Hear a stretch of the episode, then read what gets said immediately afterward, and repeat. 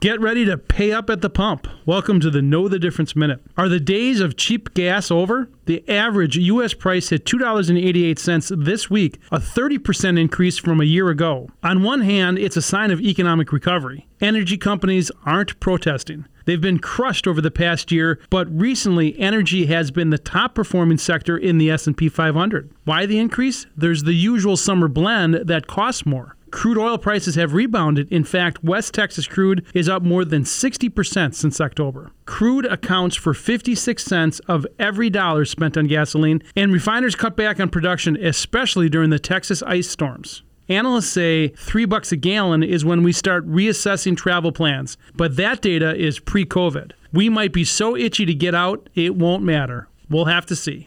I'm Dave Spano from Annex Wealth Management, and that's your Know the Difference Minute.